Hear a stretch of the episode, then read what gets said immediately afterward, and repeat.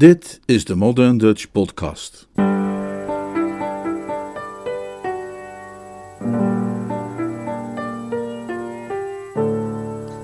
Het Kamperfoeliehuisje.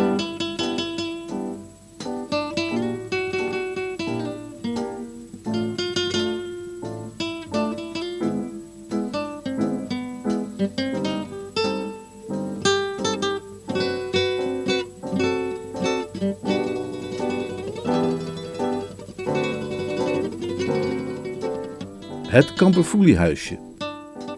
Een verhaal van P.G. Woodhouse, Honeysuckle Cottage, uit de bundel Meet Mr. Mulliner uit 1927. Vertaald en voorgelezen in twee delen door Leonard Beuger.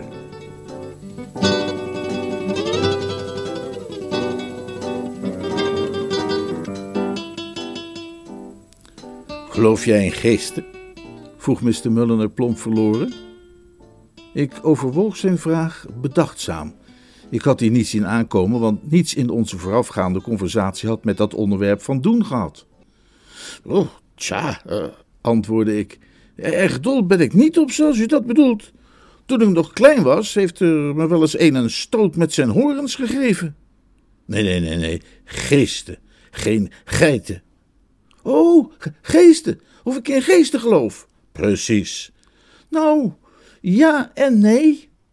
Uh, laat ik het anders formuleren, zei Mr. Mulliner geduldig. Geloof jij in spookhuizen? Hè? Uh, denk jij dat het mogelijk is dat er in een huis een bepaalde kwaadaardige energie heerst, waardoor iedereen die binnen die atmosfeer komt behekst of betoverd wordt? Ik aarzelde. Nou, uh, nee. Eh, en ja. Mr. Mulliner zuchtte wat. Hij leek zich af te vragen of ik altijd zo intelligent reageerde. Natuurlijk, ging ik verder, heeft, heeft een mens wel eens van die verhalen gelezen, hè? In De Onschuldige van Henry James. Ja, ik heb het niet over fictie. Nou, ja, in het echt. Kijk, ik heb inderdaad wel eens een kerel gesproken die iemand kende die... James Rodman, een verre neef van mij, heeft dus een paar weken in een spookhuis doorgebracht zei Mr. Mulliner, die, als er al iets op hem aan te merken valt, niet echt een goede luisteraar genoemd kan worden. Dat heeft hem 5000 pond gekost. Dat is te zeggen, hij is wel bewust 5000 pond misgelopen door daar niet langer te blijven. Heb je wel eens gehoord, vroeg hij, volgens mij opeens weer afwijkend van het onderwerp, van Lila J. Pinkney? Nou, natuurlijk had ik van Lila J. Pinkney gehoord. Haar dood een paar jaar geleden heeft haar populariteit doen dalen, maar op een gegeven moment was het onmogelijk langs een boekwinkel of een kiosk te komen zonder een hele rits van haar romans onder ogen te krijgen. Ik had er zelf nog nooit echt een gelezen, maar ik wist dat ze binnen haar specifieke literaire genre, dat van de sentimentele pulp, door de mensen die erover konden oordelen altijd als uiterst vooraanstaand was beschouwd. Recensies van haar werk waren doorgaans te vinden onder de kop een nieuwe Pinkney. Of soms wat kritischer, alweer een nieuwe Pinkney. Eenmaal, ik geloof in het geval van De liefde wint altijd, had de literatuurkenner van De Meetlat zijn volledige recensie samengebald in de enkele zin: O mijn God. Uh, nee, natuurlijk ken ik haar, zei ik. Maar hoezo? Zij was James Rodman's tante. Oh ja? En toen ze stierf, kreeg James te horen dat ze hem 5000 pond had nagelaten, plus het huisje op het platteland waar ze de laatste twintig jaar van haar leven had gewoond. Nou, leuke erfenis. Twintig jaar, herhaalde Mr. Mulliner. Onthoud dat, want het is van essentieel belang voor wat er volgt. Hè? Twintig jaar dus, let wel. En Miss Pinkney produceerde ieder jaar twee romans en twaalf korte verhalen, nog afgezien van haar maandelijkse pagina met de goede raad voor jonge meisjes in een van de meidenbladen. Dat wil dus zeggen dat 40 van haar romans en niet minder dan 240 van haar korte verhalen geschreven zijn onder het dak van het Kamperfoeliehuisje. Ah, een mooie naam. Akelige, zijige naam, zei Mr. Mulliner ernstig die van meet af aan een waarschuwing had moeten betekenen voor mijn verre neef James. Heb je een potlood en een stuk papier voor me? Hij kriebelde een paar kolommen met cijfers neer en tuurde er een poosje fronsend naar. Ja, zei hij opkijkend. Als mijn berekeningen juist zijn, had Lila J. Pinkney in totaal zo'n 9.140.000 van de meest kleffe sentimentele woorden neergeschreven in dat kamperfoeliehuisje. En in haar testament werd als voorwaarde gesteld dat James daar minstens zes maanden per jaar diende te verblijven. Deed hij dat niet, dan verspeelde hij zijn 5000 pond. Goh, lijkt me ontzettend grappig om zo'n zo'n mal excentriek testament te maken, mijmerde ik. Ik heb vaak gewenst dat ik rijk genoeg was om dat te doen. Maar er was niets excentrieks aan dit testament. Die voorwaarde was volkomen begrijpelijk. James Rodman was een schrijver van duistere en sensationele thrillers, en zijn tante Laila had zijn werk altijd sterk afgekeurd. Ze was er altijd sterk van overtuigd geweest dat de mens beïnvloed wordt door zijn omgeving. En de reden waarom ze die voorwaarde in haar testament had gesteld was dat ze James wilde dwingen om van Londen te verhuizen naar het platteland. Ze was van mening dat het wonen in Londen zijn karakter verhardde en zijn eh, opvattingen omtrent het leven bedierf. Ze heeft hem vaak gevraagd of hij het nu echt zo'n plezierig idee vond om altijd maar te schrijven over onverwachte sterfgevallen en, en afpersers met schele tronies. Er waren er vast al meer dan genoeg loensende afpersers op de wereld, zei ze altijd, zonder dat hij daarover schreef. Het feit dat literatuur zoiets totaal verschillends betekende voor die twee had, naar ik meen, iets van een koelte tussen hen veroorzaakt. En James had nooit durven dromen dat zijn tante hem in haar testament zou opnemen, want hij had nooit zijn mening verborgen gehouden dat uh, Lila J. Pinkney's schrijfstijl hem deed walgen, hoe dierbaar die haar gigantische publiek ook mocht zijn. Hij had zeer uitgesproken opvattingen omtrent de roman als kunstvorm en was stellig van mening dat een auteur met eerbied voor zijn vak zich nimmer mag verlagen tot slappe sentimentele liefdesgeschiedenissen, maar zich strikt dient te bepalen tot revolvers, kreten in de nacht, verdwenen documenten, geheimzinnige oosterlingen en lijken, met of zonder doorgesneden keel. En zelfs niet de gedachte dat zijn tante hem als peuter paardje had laten rijden op haar knie, had hem ertoe kunnen brengen zijn literair geweten in zoverre in te tomen, dat hij dan tenminste een beetje had gedaan alsof hij haar werk wel degelijk op prijs kon stellen. James Rodman had altijd gemeend en luidop verkondigd dat het pure keukenmeidenromans waren die Lila J. Pinkney schreef. Het was dan ook een verrassing voor hem om te ontdekken dat ze hem deze erfenis had nagelaten. Een plezierige verrassing uiteraard. James ontleende een behoorlijk inkomen aan de drie romans en 18 korte verhalen die hij jaarlijks produceerde. Maar een schrijver weet altijd wel een goede bestemming te vinden voor 5000 pond. En wat dat huisje betreft, hij was op het moment dat hij de brief van de notaris had ontvangen feitelijk al op zoek geweest naar een plekje buiten de stad. In minder dan een week had hij dan ook zijn intrek genomen in zijn nieuwe woning. James' eerste indrukken van het Kamperfoeliehuisje waren, hoor ik van hem, volstrekt positief. Hij was in de wolken met het huis. Het was een laag, uh, grillig gebouwd, schilderachtig oud huisje met een grappig soort schoorstenen en een rood pannendak op een schitterende plek in een lieflijke omgeving. Met zijn eikenbalken, zijn keurige tuin, zijn rozenpoortje en de overal kwinkelerende vogels was het de ideale plek voor een schrijver. Het was precies het soort huisje, bedacht hij glimlachend, waar zijn tante zo graag over geschreven had in haar boeken. Zelfs de oude huishoudster met appelwangetjes die er hem verzorgde, had regelrecht uit een van haar romans kunnen komen. Het scheen James toe dat het lot hem een plezierig plekje had bezorgd. Hij had zijn boeken, zijn pijpen en zijn golfclubs meegebracht en werkte hard aan de voltooiing van het beste boek dat hij ooit had geschreven: De Geheime Negen was de titel ervan. En op de fraaie zomermiddag dat dit verhaal begint, zat hij in de studeerkamer ijverig op zijn schrijfmachine te hameren, geheel en al in vrede met de wereld. Het verhaal liep lekker. De nieuwe tabak die hij de dag ervoor had gekocht bleek voortreffelijk van kwaliteit en hij tufte voorspoedig af op het einde van zijn hoofdstuk.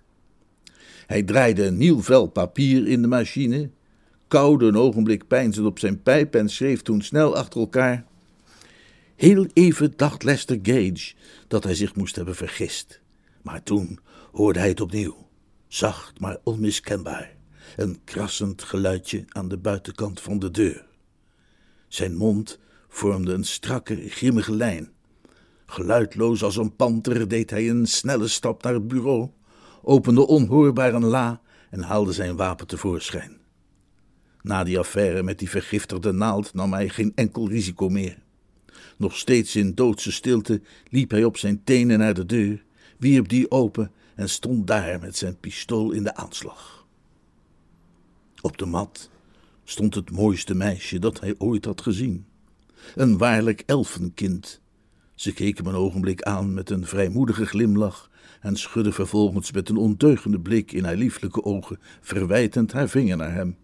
Ik geloof dat u mij bent vergeten, Mr. Gage, lispelde ze met een gespeelde ernst die haar ogen weer spraken. James staarde als met stomheid geslagen naar zijn blad papier. Hij stond volkomen perplex. Hij had niet de geringste bedoeling gehad iets te schrijven als dit. Om te beginnen had hij als regel, en een regel die hij nog nooit gebroken had, dat er eenvoudig geen meisjes in zijn verhaal voorkwamen. IJzingwekkende hospita's, ja. En natuurlijk de nodige avonturiersters met een of ander buitenlands accent. Maar onder geen voorwaarde ooit iets dat grofweg omschreven zou kunnen worden als een meisje. Een goed detectiveverhaal, was zijn standpunt, had geen heldin. Heldinnen vertragen alleen maar de handeling en proberen het aan te leggen met de held van het verhaal, terwijl die bezig hoort te zijn met het zoeken naar sporen en aanwijzingen. En ze laten zich door de boef op kinderlijk eenvoudige wijze ontvoeren. Qua schrijfstijl was James uitgesproken monastiek. En toch was er nu opeens dit schepsel met haar ondeugende glimlach en haar charmante vingerbeweging op het hoogtepunt van het verhaal. Het was gewoon griezelig. Hij keek nog een keer naar zijn scenario. Nee, het scenario is prima in.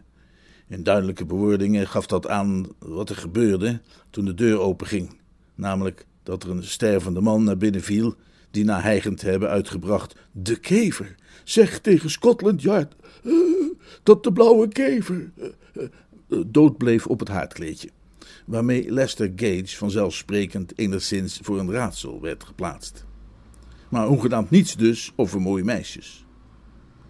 Wonderlijk geïrriteerd kraste James de ergelijke passage door, bracht de noodzakelijke correcties aan en deed de hoes over de machine. Het was op dat moment dat hij William hoorde janken. De enige onaangenaamheid die James tot nu toe had kunnen ontdekken in dit paradijs was die verdomde hond, William, die in naam toebehoorde aan de tuinman. Op de allereerste ochtend had hij James bij acclamatie geadopteerd en sindsdien wist hij hem zowel razend als horendol te maken. Hij had de gewoonte om onder het raam te gaan zitten janken als James aan het werk was. Die negeerde dat zo lang als mogelijk was, maar wanneer het uiteindelijk onverdraaglijk werd, sprong hij op van zijn stoel, waarop het beest hem vanaf het grind verwachtingsvol begon aan te staren met een steen in zijn bek. William had een idiote voorliefde voor het achter stenen aanrennen. En op de eerste dag had James in een uh, onbezonnen vlaag van kameraderie zo'n steen voor hem gegooid. Sindsdien had James geen enkele steen meer gegooid, maar wel allerlei andere voorwerpen. De tuin lag inmiddels bezaaid met diverse objecten, variërend van lucifersdoosjes tot een gipsen beeldje van Jozef die de dromen duidt van de farao. Maar nog altijd kwam William onder zijn raam zitten janken, een optimist tot zijn laatste snik. Het gejank, bovendien op een moment toen hij zich heel nerveus en prikkelbaar voelde, had op James hetzelfde effect als het gekrap aan de deur op Lester Gage. Geluidloos als een panter deed hij een snelle stap naar de schoorsteenmantel, greep daar een porseleinen beker met het opschrift Een geschenk uit Klekten aan zee en sloop naar het raam. Terwijl hij daarmee bezig was, klonk er buiten een stem: Ga weg, beest! Ga weg! Gevolgd door een kort maar fel en hoog geblaf dat zeker niet van William afkomstig was. William was een kruising tussen Airedale, Setter, Bull Terrier en Mastiff, maar gaf op vocaal gebied de voorkeur aan de Mastiff-kant van zijn familie. James tuurde naar buiten. Onder het afdakje voor de deur stond een meisje in het blauw. In haar armen hield ze een wollig wit hondje en ze probeerde die ellendige William tegen te houden die voortdurend naar het diertje omhoog sprong. Williams mentale ontwikkeling was enkele jaren eerder blijven steken in het stadium waarin hij veronderstelde dat alles in de wereld uitsluitend bestond om door hem te worden opgegeten. Een bot, een schoen, een biefstuk, het achterwiel van een fiets, het maakte voor William geen verschil. Kwam het hem onder ogen, Dan probeerde hij het op te eten. Hij had zelfs een dappere poging gedaan de overblijfselen van Jozef, die de dromen duidt van de farao, te verslinden. En het was volkomen duidelijk dat hij op dit moment het eigenaardige, vriemelende ding in de armen van het meisje volstrekt beschouwde als een hapje tussendoor om de maag tevreden te houden tot etenstijd. William! bulderde James. William keek beleefd over zijn schouder met ogen die straalden van zuivere toewijding aan zijn levensdoel, kwispelde met de zweepachtige staart die hij had geërfd van de bull terrier in zijn stamboom en hervatte zijn pogingen tot nadere inspectie van het wollige hondje. Oh, alstublieft, riep het meisje. Die rode ruige hond maakt mijn arme Toto bang. Een man van het woord is zelden tevens een man van de daad. Maar oefening had James inmiddels de kunst bijgebracht snel en efficiënt te kunnen reageren in situaties waarbij William was betrokken. Even later voelde die geestelijk beperkte viervoeter zich fel in de ribbenkast getroffen door het geschenk uit Clacton en verdween op hoge snelheid om de hoek van het huis. James was door het raam naar buiten gesprongen en stond nu tegenover het meisje. Het was een buitengewoon mooi meisje. Ze zag er heel lief en breekbaar uit, terwijl ze daar zo stond onder de kamperfoelie en de wind een lange lok van haar gouden haar verwaaide, die ontsnapt was van onder het parmantige hoedje dat ze droeg. Haar ogen waren heel groot en heel blauw, en over haar bloesemroze gezicht verspreidde zich een warme gloed. Aan James was dat echter allemaal verspild. Hij had een hekel aan meisjes in het algemeen en vooral aan van die bevallige, smachtende meisjes. Kwam u ergens voor? vroeg hij stijfjes. Voor het huis eigenlijk, zei het meisje. Als u daar geen bezwaar tegen heeft. Ik zou zo heel graag eens de kamer willen zien waar Miss Pinkney haar boeken schreef. Dit is toch waar Lila J. Pinkney heeft gewoond? Jazeker. Ik ben haar neef. Mijn naam is James Rodman. Ik heet Rose Maynard. James ging haar voor naar binnen en met een kreet van verrukking bleef ze stilstaan op de drempel van de schrijfkamer. Oh, maar dit is te volmaakt, riep ze. Dus dit was haar werkkamer? Ja. Wat een prachtige plek zou dat voor u zijn om in na te denken als u ook een schrijver was. James had geen hoge dunk van de literaire smaak van vrouwen, maar voelde zich desondanks onaangenaam getroffen. Ik ben ook een schrijver, zei hij koeltjes. Ik schrijf detective romans. Oh, ik. Uh, ik ben. Uh... Ze bloosde. Ik ben bang dat ik niet zo vaak detective romans lees. U geeft ongetwijfeld de voorkeur, zei James nog killer dan tevoren, aan het soort dingen dat mijn tante placht te schrijven. Oh ja, ik ben dol op haar boeken, riep het meisje en sloeg extatisch haar handen ineen. U niet? Nee, dat zou ik niet bepaald willen beweren. Wat? Die boeken zijn absolute flauwekul, zei James streng. Niets anders dan suffe sentimentele flodderboeken die niets met het werkelijke leven te maken hebben. Het meisje staarde hem aan. Um, maar dat is nu net wat er zo geweldig aan is: hun levensechtheid. Ze geven je altijd zo sterk het gevoel dat het allemaal echt gebeurd kan zijn. Ik begrijp niet wat u bedoelt. Ze liepen nu door de tuin. James hield het hekje voor haar open en zij stapte de straat op. Nou, om te beginnen, zei hij, weiger ik te geloven dat een huwelijk tussen twee jonge mensen stevast wordt voorafgegaan door een of andere heftige, sensationele ervaring waar ze dan samen in betrokken zijn. U denkt misschien aan de geur van bloesem, waarin Edgar Mould redt van de verdrinkingsdood.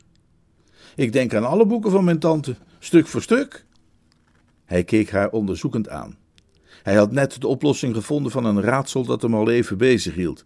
Vrijwel vanaf de eerste blik die hij op haar geworpen had, was ze hem op de een of andere manier vreemd bekend voorgekomen. Maar nu snapte hij plotseling waarom ze hem eigenlijk zo tegenstond. Weet u, zei hij, u zou zelf zo de heldin uit een van de boeken van mijn tante kunnen zijn. U bent precies het soort meisje waar ze graag over schreef. Haar gezicht begon te stralen. Oh, denkt u dat echt? Ze aarzelde even. Weet u, wat ik nu de hele tijd al heb gevoeld sinds ik hier ben? Dat u precies een van de helden van Miss Pinkney bent. Oh nee zeg, echt niet, zei James walgend.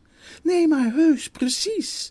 Toen u door dat raam naar buiten sprong, schrok ik er gewoon van. Zo sterk leek u op Claude Masterson uit de Heideheuvels. Nou, ik heb de Heideheuvels nooit gelezen, zei James huiverend.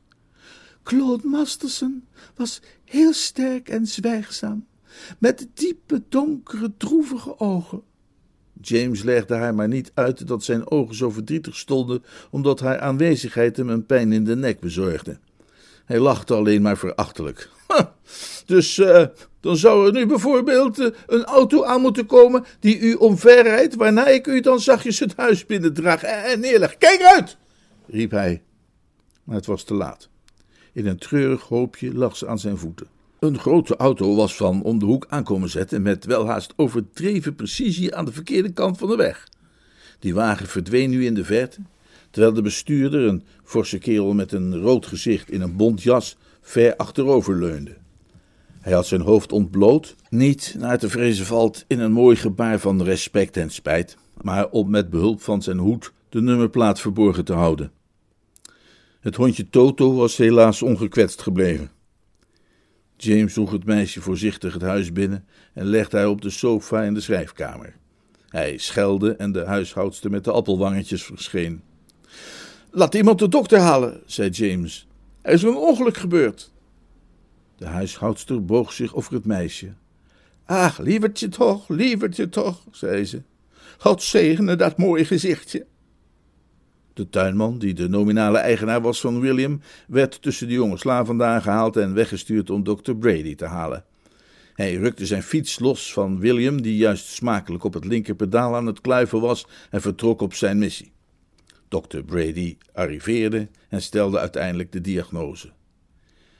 Uh, ja, geen botten gebroken, maar wel een paar lelijke blauwe plekken. En de schok natuurlijk. Hè. Ze zal hier een uh, tijdje moeten blijven, Rodman. Uh, kan niet worden vervoerd. Hier blijven? Maar, maar dat kan niet. Dat, dat zou niet netjes zijn. Ach, je huishoudster zal wel optreden als chaperone, niet? De dokter zuchtte. Hij was een onverstoorbaar type van middelbare leeftijd met bakkenbaarden. Ze, mooi meisje dat, uh, Rodman, zei hij. Ja, dat zal best, zei James. Mooi, lief meisje. Hm.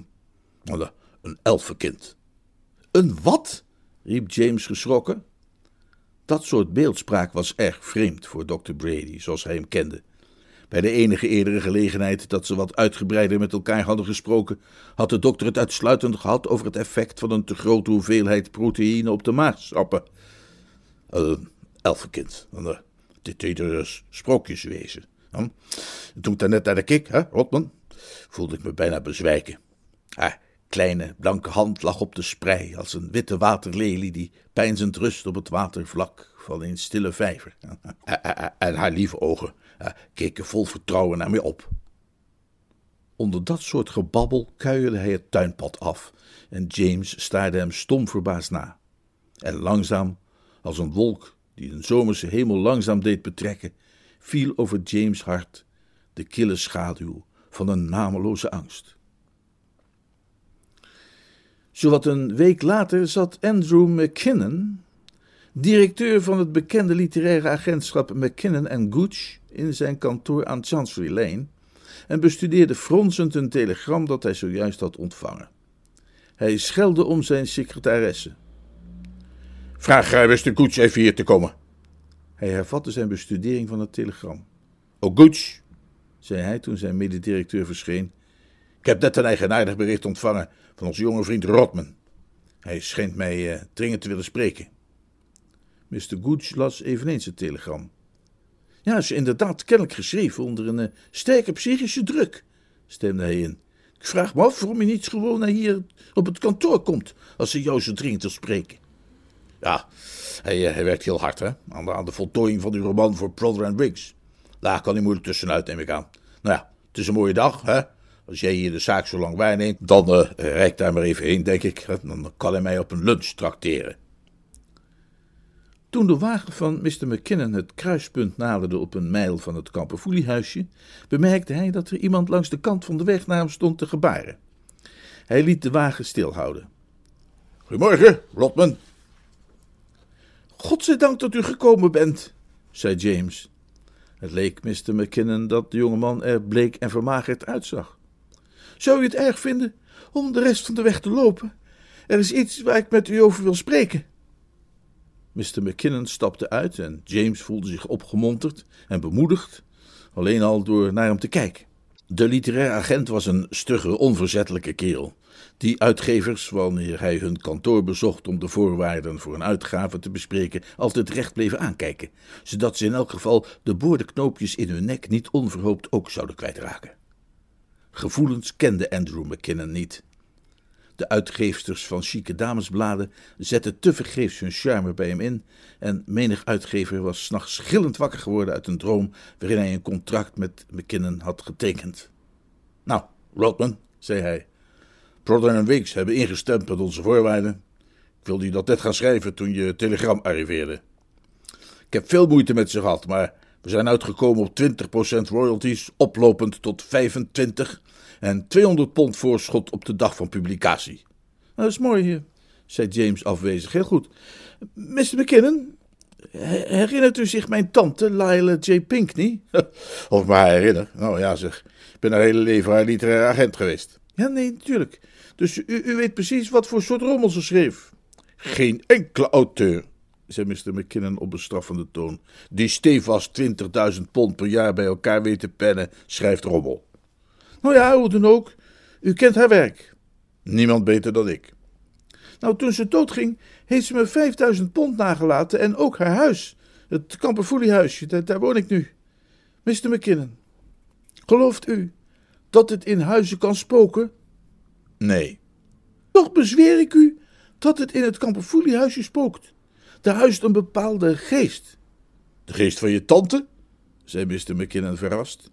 En nou, hij invloed heerst daar in elk geval. Dat huis ligt onder een boosaardige betovering. Er hangt een soort miasma van sentimentaliteit. Iedereen die daar binnenkomt, bezwijkt eronder. Tut, tut. Dat soort bedenksels moet je niet toelaten. Nee, er zijn geen bedenksels. Ja, je wilt me toch niet serieus wijsmaken? Nou ja, hoe wilt u dit anders verklaren? Dat boek waar u het over had, hè? dat boek dat Podder en Wicks gaan uitgeven, De Geheime Negen.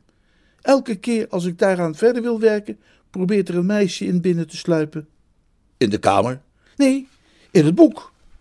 In jouw soort van boeken kun je geen liefdesgeschiedenis gebruiken, zei Mr. McKinnon en schudde zijn hoofd. Dat vertraagt de actie. Ja, nee, dat, dat weet ik, maar elke dag moet ik dat vreselijke mensen weer uitzien te werken. Een afschuwelijk kind, McKinnon. Een, een druilerig, kwezelig, zijig, zoetig meisje met een zogenaamd guitige glimlach. Vanmorgen nog probeerden ze zich te bemoeien met die scène waarin Lester Gates vastzit in het hol van de geheimzinnige leproos. Nee. Jawel, ik verzeker het u. Ik moest drie pagina's herschrijven voordat ik haar eruit had. En dat is nog niet het ergste. Weet je, McKinnon, ik, ik, ik leef op dit ogenblik feitelijk in het realiteit geworden plot van een typische Lila J. Pinkney roman. En zelfs in precies hetzelfde decor dat zij altijd heeft gebruikt. Ik, ik, zie het happy end elke dag dichterbij komen. Een week geleden werd er vlak voor mijn deur een meisje aangereden. En ik heb haar bij mij thuis moeten onderbrengen. en elke dag besef ik duidelijker dat ik haar vroeg of laat ten huwelijk zal gaan vragen. Niet doen, zei Mr. McKinnon, een overtuigd vrijgezel. Jij bent veel te jong om te trouwen. Ja, dat was zelfs Methuselem, zei James nog veel overtuigder. Maar toch weet ik dat ik dat ga doen. Het is de invloed van dat afschuwelijke huis die me voortstuwt. Ik voel me als een lege eierschaal in een draaikolk. Ik word meegesleurd door een kracht die te sterk voor mij is om te weerstaan. Vanmorgen betrapte ik mezelf erop dat ik haar hond een kus gaf. Nee toch? Jawel, en dat terwijl ik een gruwelijke hekel heb aan dat kleine mormel. En gisteren ben ik bij zonsopgang opgestaan eh, om een ruiker voor haar te plukken, nat van de dauw. Rodman.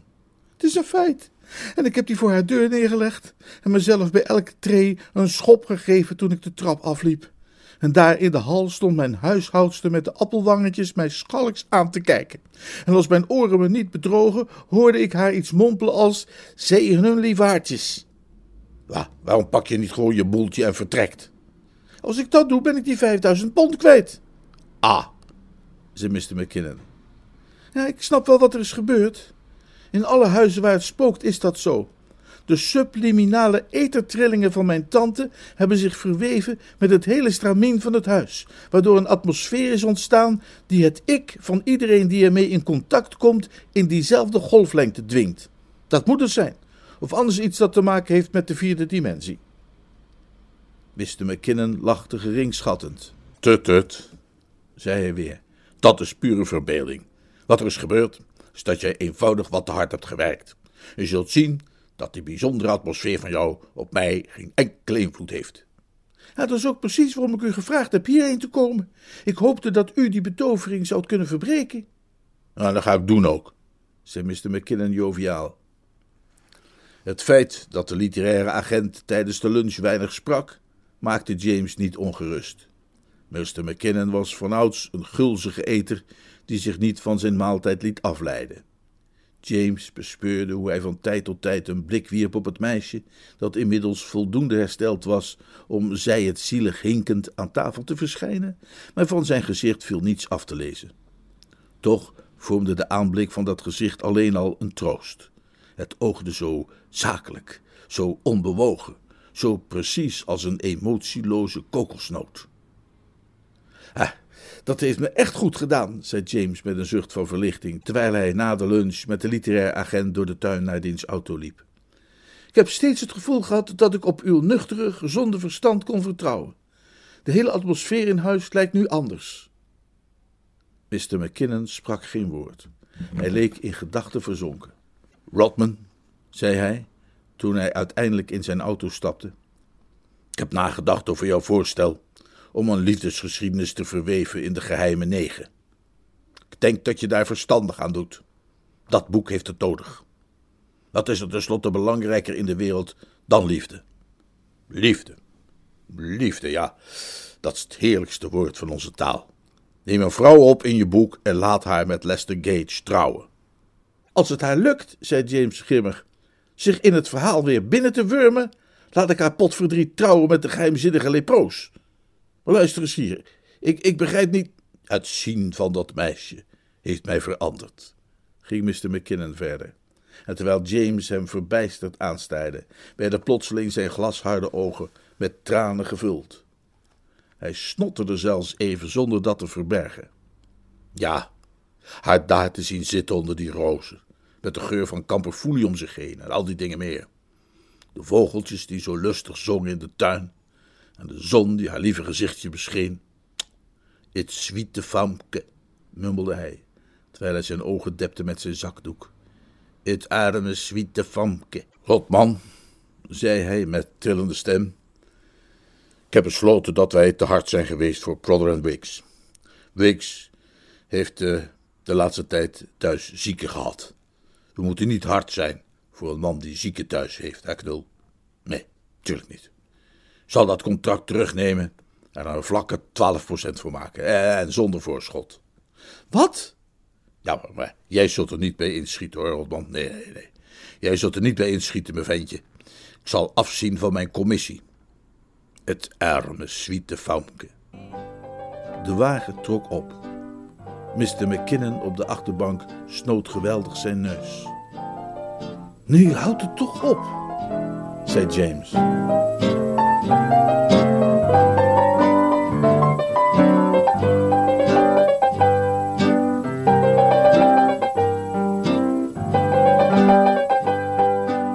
Volgende week volgt het tweede en laatste deel.